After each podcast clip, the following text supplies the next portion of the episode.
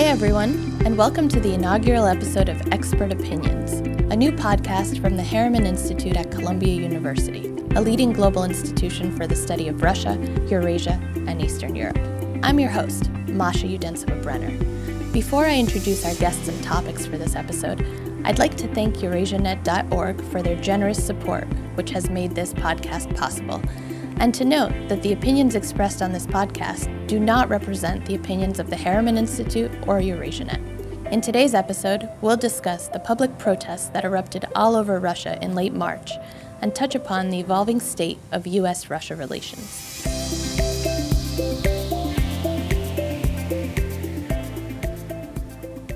On March 2, 2017, Russian anti corruption campaigner Alexei Navalny released a report and video accusing Prime Minister Dmitry Medvedev of massive corruption and calling Russians to the streets on March 26th. The Russian authorities, who remained silent about the accusations, did not issue permits for the protests, but tens of thousands of people took to the streets all over Russia anyway, leading to the largest protests the country has seen since 2012. Why did so many people turn out? Why did so few see it coming? And what will happen next? Today we'll discuss these developments and more. I'm talking to political analyst and commentator Maria Snegovaya, a doctoral candidate in Columbia's Department of Political Science and a columnist for the Russian business daily Vedomosti. This new development is quite unusual for several reasons. Uh, for once, uh, it's, as you mentioned, a video that created the whole uh, hype and large scale protest across many, many Russian cities. Previously, if you follow the um, uh, protest, mo- protest, mobilization among the Russian uh, citizens, uh, usually uh, some other focal points, such as elections or some kind of authority Kremlin generated pretext, used as this um, tipping point, mm-hmm. uh, served as this tipping point for this protest. This is pretty much the first time in the recent history where a protest leader creates this preposition, and people are so kind of frustrated with what they see as corruption in the among the Kremlin authorities that they go in the streets. And the second important development is that this time, again, for for the first time in a while, we see such large nation scale protests that took place in about 80 Russian cities. It, it is quite unprecedented. So, yeah, I have to say, I have been surprised. I initially was quite reluctant to. Um, this idea of Navalny participating in the presidential election, but because I didn't think he will be as successful. But mm-hmm. now, as we see how successful he mobilizes the population, how many young you know, people, younger people in their early 20s joining the protest and how um, actually enthusiastic people are about supporting him and embracing his um, message. I think he's certainly doing great things for the Russians for Russia's future. And how willing they are to risk arrest, knowing what happened with Bolotnaya Delo. That is true, and it is quite admirable. You know, Navalny himself is one example, right? Because remember that we, his brother is in jail, and he's arrested on multiple occasions. Today, I think, is the first day he is yeah. released uh, again. Uh, but uh, it's also quite admirable that uh, Russians are not afraid of risking their future. You know, they and they they're going out there and they still re- insist that they have some civic and political rights, and they insist on. Uh, um, essentially defending those rights. Mm-hmm. Um, I'm quite proud of my father, who always participates in those uh, events. But it's also important that uh, the younger generations of Russians, as I mentioned, usually students or young professionals, are overrepresented according to different surveys in these protests. And this is great news. First of all, they're brave, they're courageous, mm-hmm. they're not afraid of being arrested. And second, they certainly are not as dependent on the state TV channels coverage, so they're not as brainwashed as the older generation. So they're mobilized because they got this information about the video uh, through the internet, um, and um, and they are active. And the third thing is that they're active. This means that actually Russia's future is not as gloomy as we used to think about it. Which is very refreshing to it's hear. It's an amazing news, yeah. and what was the state media's coverage like? I know that there was no coverage in the beginning. Can you comment on that? This was quite interesting because essentially it shows you once again how artificial the whole coverage is, how, you know, uh, top down orchestrated the whole thing is. Uh, because initially it was clear that the uh, state TV channels did not receive the order mm-hmm. from the authorities, so they had no idea how to cover it, so they tried to silence the whole thing, and it was quite ironic when you have Protestants like in many many Russian cities, and uh, the the main news on state TV channels is again some development in Ukraine, you know. but then uh, after a day or two, finally, it seems like they were given an uh, order to kind of to discuss it, and of course the coverage is typically uh, derisive, shall we say? Essentially, they try to portray the protests as something that only um, uh, high school students are interested in. Somebody even called it as um, another crusade of, ch- of children, you know, mm-hmm. children's crusade as uh, the one that took place in the medieval ages. So try to underst- understate the importance of it.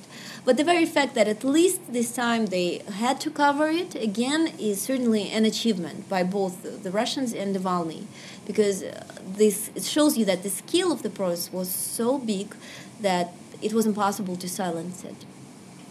And a lot of teachers in Russia are trying to silence students even before the protests happened in response to Navalny's video. Can you comment on that? Yeah, and I think it's really a very important, um, uh, very important issue. Thank you for asking. So, as somebody who myself has studied in the Russian high school, I don't want to say bad things about my professors in the school, but it's important to say that the Russian system, the educational system, has not changed much since the Soviet times.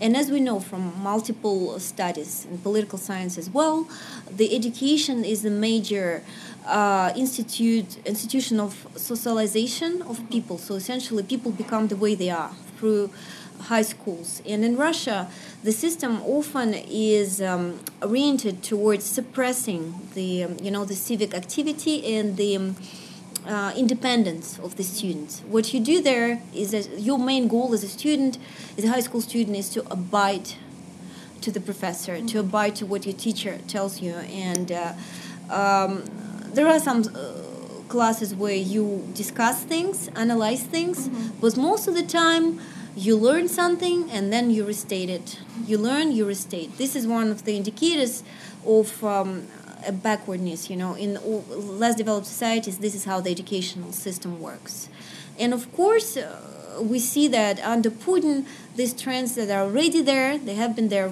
to begin with, they have been um, made worse uh, by the authorities. They have introduced different um, classes intended to increase this degree of patriotism, of mm-hmm. love for Russia, for the country among the students, which of course reminds you of the Soviet practices of indoctrinating the students um, with this ideology. Mm-hmm. But it's really, really heartwarming to see that increasingly the students are not. Um, the students resist to comply to comply with those um, uh, developments. That why do you think that is?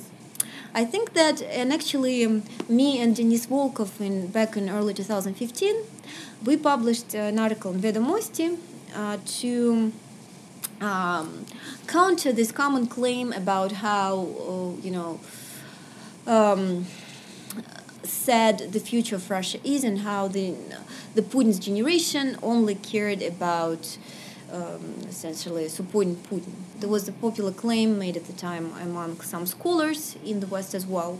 And so we show instead on the studies by Levada Center, which is the only independent polling company in Russia, uh, that the younger Russians are in fact different from the rest of the society. And the differences are good in the sense that these Russians are becoming more westernized, more civic, more proactive and very importantly, as mentioned before, they no longer depend on TV channels for the news. So they look for the information themselves. They check it all the time on their phones, you know, on their computers, and they challenge the teachers. So the teachers are no longer figures of authority to those young uh, kids, and hence, uh, the by comparing the um, uh, reality to what they said, communicated by the official propaganda, obviously they find some discrepancy in it.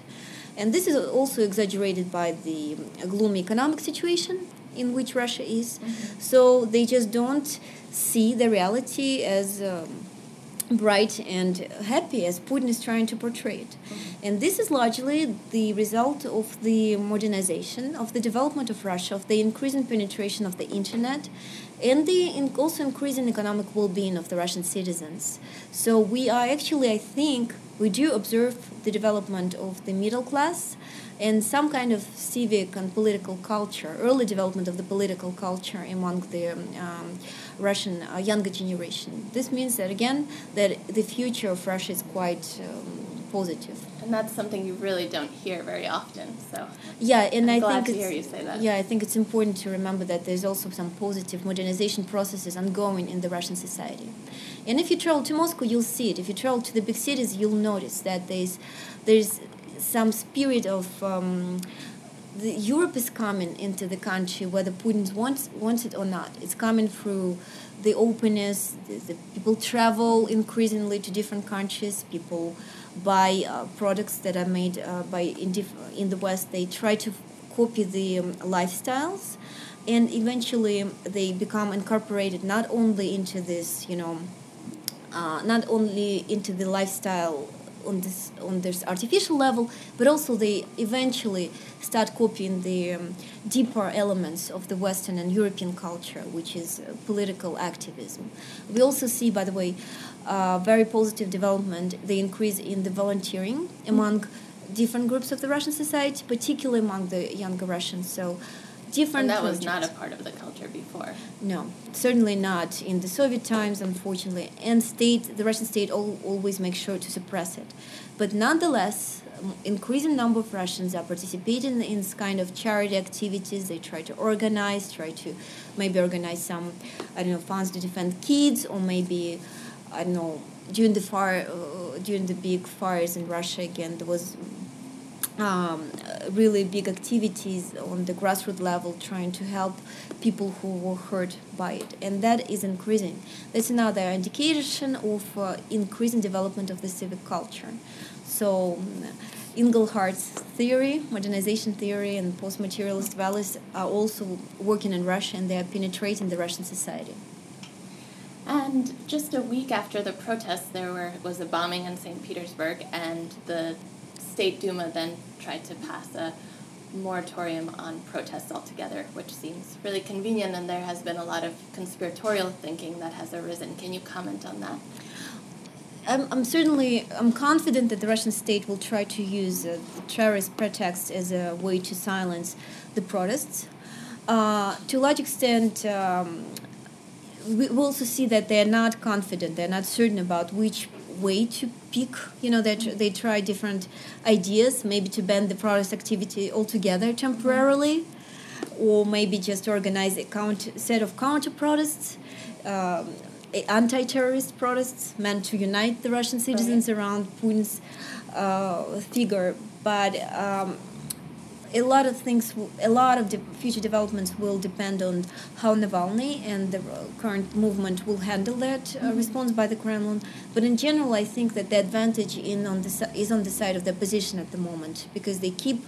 Uh, Navalny's his team keep opening new offices in different regions. Mm-hmm. They keep attracting really significant shares of the younger population in St. Petersburg, for example, the line uh, to volunteer of the people who try to um, become the volunteers at Navalny's office was so big, mm-hmm. it uh, actually went across several, several um, streets. Um, so there is a lot of demand for that, and I think that it will be hard for the Kremlin to come up with a silent way to counter that. But we'll see. It's interesting. And what do you think about the conspiracy theories that you know the state might be behind the bombings? Um, two things. First of all, uh, there are some reasons why people become conspiratorial. First of all, we know that 1999 bombings uh, that preceded Putin's uh, second war in Chechnya had some really interesting coincidences that um, made actually David Satter recently published a book on them, explaining how that might have been all doing by FSB in Russia. So first of all, we have already precedents. Second of all, there is an interesting timing, right? You have a, a week before you have large scale protests in Russia, suddenly afterwards you have bombings that seem to have given the Kremlin a reason to suppress any protest activity. However, uh, it's also important to say that we don't see any kind of indication, any evidence, rem- remote evidence hinting that it might might have been, been done by by Kremlin. So I'm not a big supporter of this particular uh, conspirological theory. However, there's something that these theories tell you is that and it's that people are really suspicious of the Kremlin. They don't trust Putin anymore, and they believe that he's capable of anything, which, by the way, is probably true. he is possible of capable. The question if this was the case, and um, it kind of shows you that there is rising levels of mistrust to the Rus- to the Kremlin among the Russian societies. If anything, again, it's an indication that the opposition movement will grow stronger in the, ni- in the next years because people are tired of this government and they want change. And how does it look for Putin that he was actually in St. Petersburg at the time of the bombing? Yeah. Oh, by the way, that's another reason why this conspiracy is not very plausible again, uh, it's really harmful for Putin's image to be in the city at the time when the bombing happens there. Usually, first of all, if the Rus- if the Kremlin starts something, uh, the Russian presidents are usually away. So when the Kremlin starts certain wars, it usually happens when the Russian uh, policymakers travel somewhere at the meeting. So they had no idea this suddenly happened. Uh, but also for Putin's image, and once again, um, remember that back in 1999, Putin came as a big defender of Russia, a protector against terrorism. He started the war in Chechnya. He strengthened the state, and all a lot of his legitimacy stems from this image of protector and defender. Uh, of course, now that suddenly a terrorist attack, a relatively big one, happens in the city while Putin is there is really detrimental for his image. Not something you want to have a year or less before the presidential election. In fact, it's quite bad for him. And given the high levels of the mistrust in the society, the economic decline, and some geopolitical failures in Syria, for example, all these developments are certainly not good for Putin. The day after I spoke with Maria, Navalny, fresh out of jail, released another video where he called people back to the streets in response to the Kremlin's unwillingness to investigate Medvedev's corruption. I talked about it with Yana Gorokhovskaia, Harriman postdoctoral research scholar in Russian politics. He uh, starts the video by basically delivering his resignation from the protest movement and then kind of cutting cutting to his actual message and, and saying whether, you know, is it is it possible that the authorities actually expect him uh, to stop his activities by through arrest and, and in other other ways. So it's a great video. Yeah, and definitely targeting young people, same as before.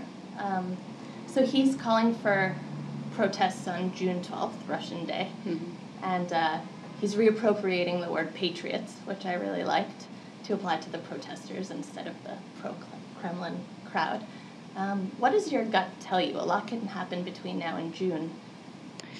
Yeah, so I think that the protests, I mean, will go ahead. Um, I think that the the tactic of calling protesters patriots is, is a good one from an organizational point of view, um, because he says it doesn't matter what your political standpoint is. What we're what we're against is corruption, and we're against corruption for a particular reason because it it um, impoverishes Russia. And as patriotic Russians, we should stand up against corruption. And then he goes on to say, and the people who are against us, they're the the thieves. They're they're you know not patriots. Um, so I think it's a good organizational message. Whether or not what happens between now and then, it's hard to predict. Um, the presidential election has just been moved up uh, to March 18th, which actually also happens to be the anniversary of the annexation of Crimea. Mm-hmm. Um, Navalny may still be disqualified from running. Uh, he may still be arrested. He, there may be another trial. Um, the authorities may uh, deny uh, protesters the right to organize, not issue them permits. But I think realistically, um, these protests are going to happen. I don't know if they're going to ha- they're going to be across 84 cities again. Um, but I think it's a good strategy to have it on a day that's uh, that has some symbolic meaning, also a day that people get off work. Mm-hmm. And how is it possible that Navalny's still standing? I mean, given what we've seen happen to opposition leaders like Nemtsov. Well, I think that Navalny, um, I think Nemtsov is probably maybe is not the right comparison to make there because I doubt, at least I personally think that um, it's unlikely that Nemtsov was, was killed by the Kremlin. I mm-hmm. think it's it's much more likely that he was killed by others. Um, we, we tend to kind of simplistically think about the Russian system as if it is this direct line from Putin all the way down, but in reality, Putin issues kind of directives or he signals about things he would like to happen and then that message goes down through this kind of broken telephone and ricochets in a bunch of different ways mm-hmm. and so the actions that actually end up happening may not be exactly what Putin wants and so I think it's an open question uh, whether Putin is better off that Nemtsov is dead mm-hmm. um, I think for for Navalny Putin is really hoping, uh, I've seen this in a couple of things, that he's really hoping for a 70 70 outcome in the election, which, is, which basically means he wants 70% turnout and he wants 70% of the vote. Mm-hmm. Um, so, in order to generate some interest in the election, in order to actually get people to come out, it actually makes sense to have Navalny run. On the other hand, you continue to provide Navalny with a platform if you allow him to run, and he's going to continue campaigning on on um, on corruption. Um, and they've tried different tactics, right? It's clear that putting him on trial, putting him in, in prison, arresting him, I mean, it's going to stop him in the, sh- in the short term, but it's not going to stop him in the long term. They kind of switched tactics a few years ago where they arrested his brother, and now he's serving a sentence, and so they have kind of this hostage.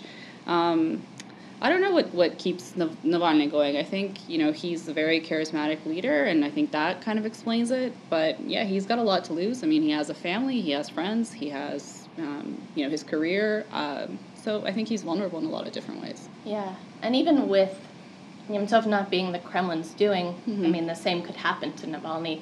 He's Absolutely. definitely made a lot of people very angry mm-hmm. in that sense. Right, right. No, he. I mean, cl- clearly he's he's vulnerable, right? Um, and it would only take.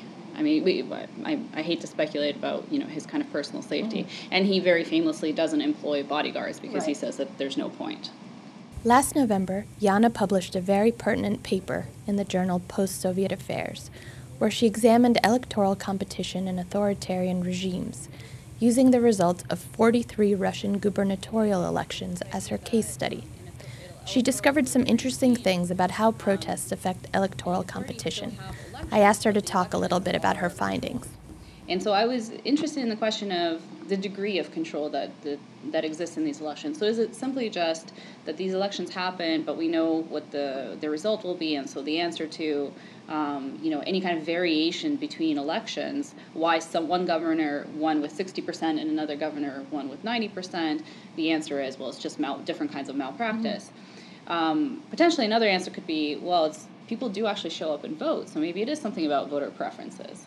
Um, the issue, the, or kind of the problem with capturing voter preferences under authoritarian regimes is that, well, what do you use as a variable to actually capture that? Um, you know, previous uh, previous voting patterns um, in different elections. Well, those potentially might be also um, the result of malpractice. Um, there's some survey work out there, but but there's also a question of whether or not people are answering surveys truthfully because mm-hmm. they may be afraid to say uh, how little or how much they support the government. And so I had this idea of looking at protest mm-hmm. because protest, especially under authoritarian conditions, is this um, very visible signal of political discontent. Uh, you're risking a lot to go out onto the street you obviously care very much about what you're what you're protesting, and so my idea was then to use protest as a measure to see. Uh, um, basically, people's political preferences in the regions. And so I looked at the gubernatorial elections since 2012, since they were brought back. Um, and what I found was that in regions in Russia where there had been um, protest activity, um, the elections were actually tighter races. So mm-hmm. the incumbent United Russia governors had smaller winning margins. Um, and I interpreted that as basically uh, the result of the authorities um, using less malpractice in those elections because what they feared was more protests. So by mm. protesting, people had demonstrated that in that particular region, civil society um, was very responsive. And so as an authoritarian, you know, authoritarian elite, you would be reticent to actually really employ a lot of malpractice. So governors w- would win with, you know, 52% or 55% instead of 80%. percent mm hmm um, and I think, you know, a very kind of visible example of that is actually the 2013 Moscow election, mm-hmm. the, the, mayoral election in Moscow, where Navalny ran.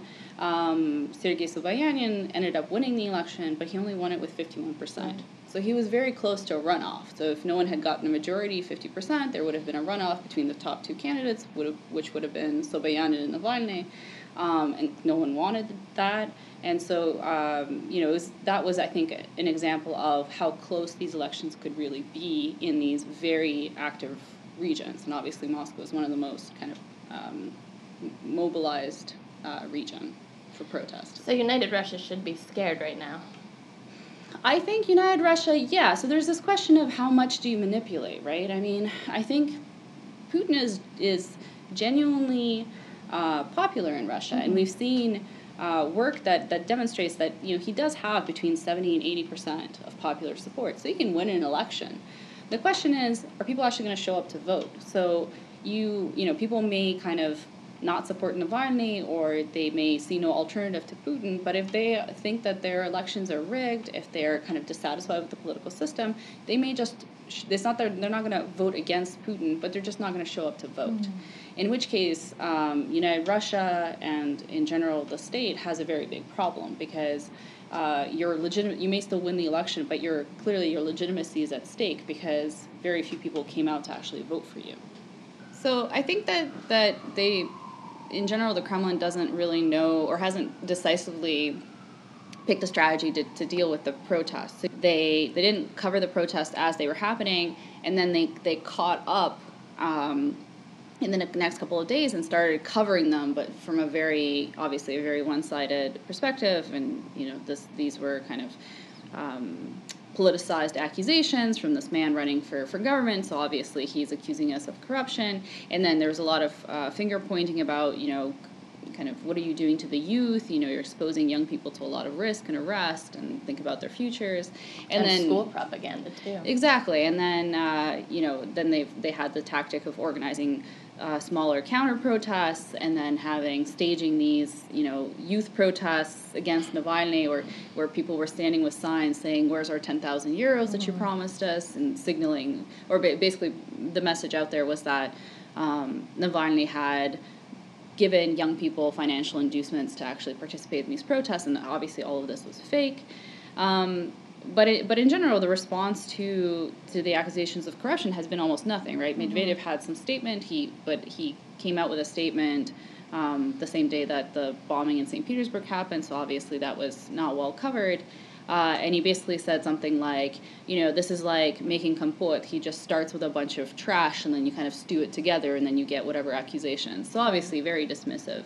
Um, the proposal in the Duma uh, made by the communists to actually start an official investigation was was suppressed by United Russia because they have a majority, you know. And so um, in this video that Navalny just put out today, calling for more protests, he actually says, you know, have any of our questions been answered? They haven't. No one's resigned. There's no criminal investigation. And if there's um, nothing to hide, then why not investigate? Exactly. And so he says, you know, it's not a question of uh, if we're going to come out onto the streets. It's a question of when. And so mm-hmm. uh, June 12th is the day. Um, so I think that going forward, there has to be a more of a from the Kremlin a more coherent response. Um, I think, ironically, though, the response might be that some people might get fired, right? We, or or investigated or whatever else, because uh, you know some heads will have to roll.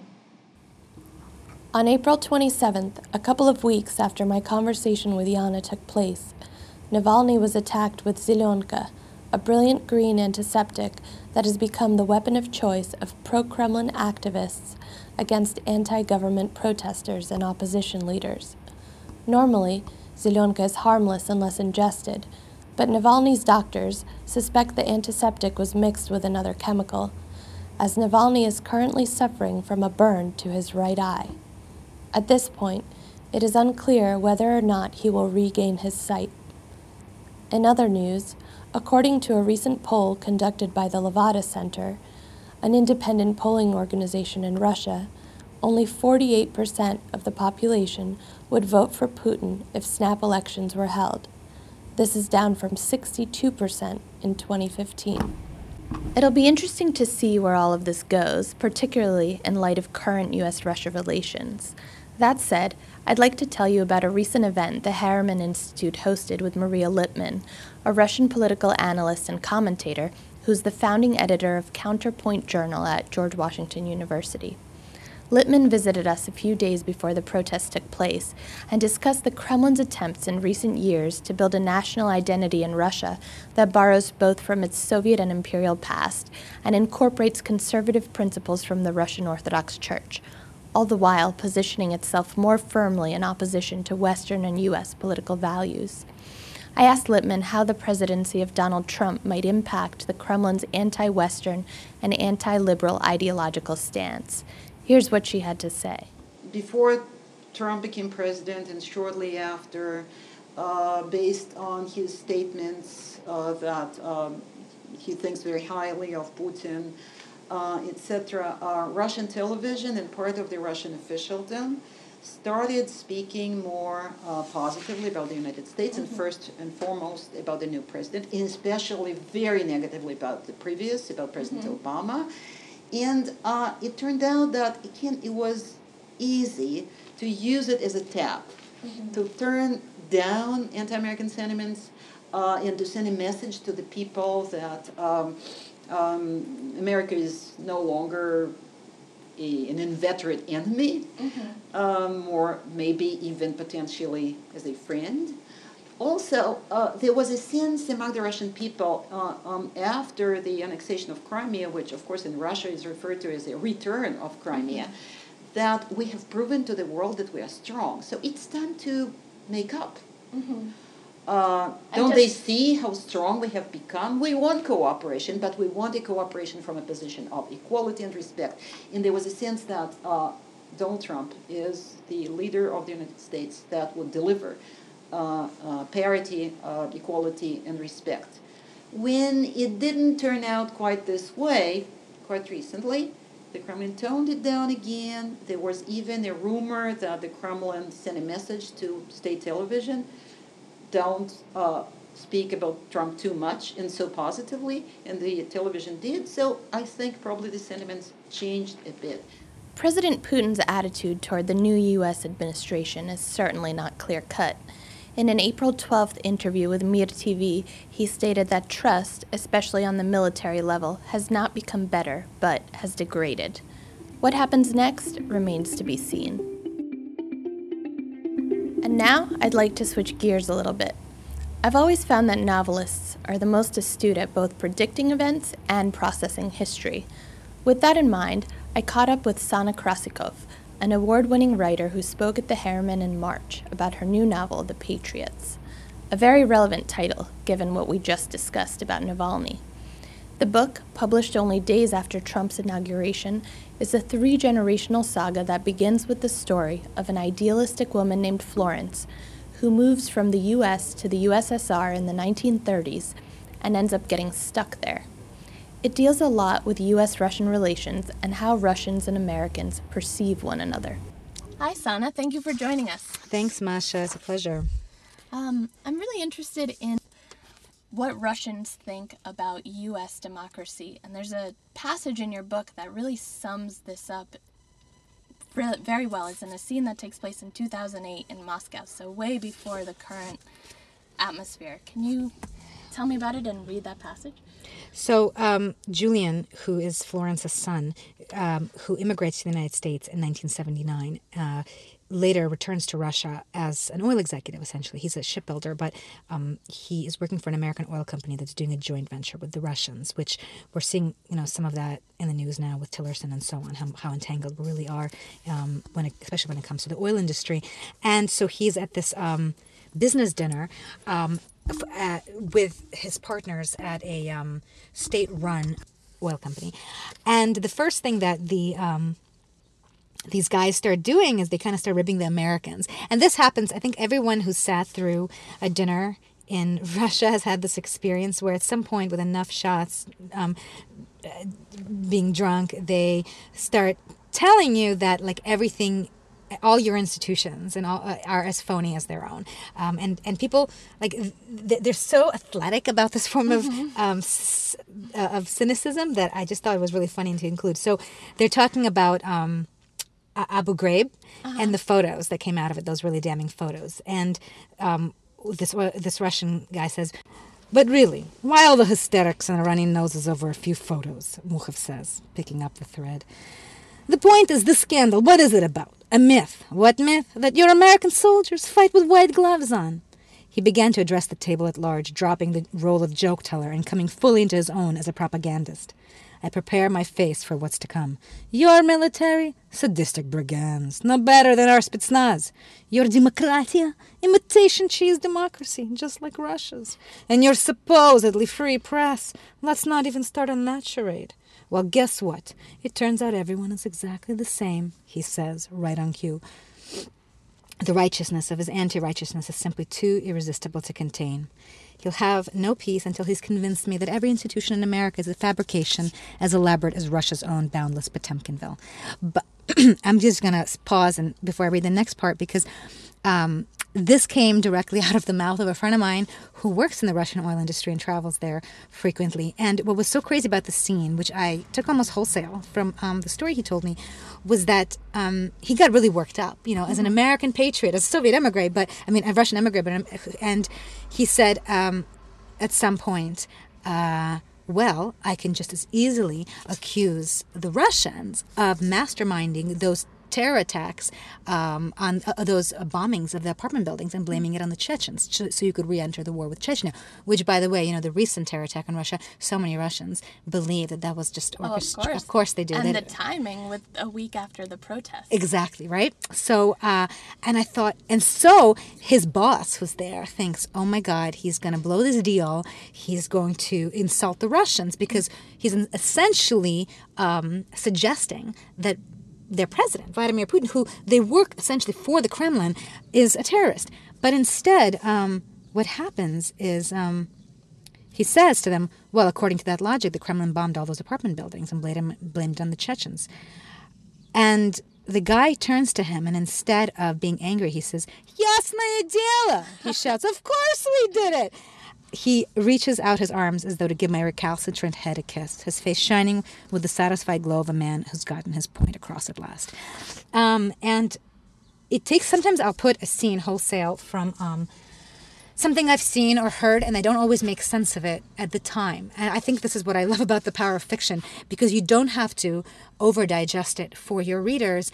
Um, you can put things in, and then um, a couple years later you can catch up to it or the world can change so dramatically that um, it catches up with you and so as I, it's changed now yeah this scene could have been written today because i've heard a lot that exact dialogue that you just read has come from so many russians to me mm-hmm. after the election of Donald Trump and the current administration. Right. So I started thinking about this scene a lot after the election because it started making sense to me in a totally different way. Um, I always wondered, I was like, why are these men who are Putin patriots, right? They're openly um, kind of Russian loyalists. Why are they like so quick to accept this theory that their president is a terrorist? And then I thought, oh, when when I started seeing kind of like the the let's call them attacks on institutions, you know, the disparaging of of institutions from the um, the Fed to the judiciary, and I was like, well, when you're accepting this theory, what you're saying is that there's no independent center of um, there's no independent center of authority in an institution like the army that would prevent this kind of action, right? Mm-hmm. Like somebody there would have to be in charge, like de- protecting the ethics of the military mm-hmm. and not having it be subordinate to the state, right, to mm-hmm. the president. And so, in a way, you're saying, yeah, it's all phony. But what you're also saying is that no one except the the president is in charge. Like yeah. nobody else is really running the show. So, in a really twisted way, it's actually a form of patriotism. I told you novelists are astute. A huge thanks to Sana for that evocative reading and analysis. I strongly encourage you to read her novel, which is not only a page turner, but also a deep psychological exploration of human idealism and our relationship to political power. Given that it was conceived and written long before the current state of affairs, it's amazing just how relevant the book is to our political situation today. Thank you all so much for tuning in to the inaugural episode of Expert Opinions, the Harriman Institute's new podcast on EurasiaNet. I'd love to hear your feedback and hope you join me next time. Enjoy the rest of your day.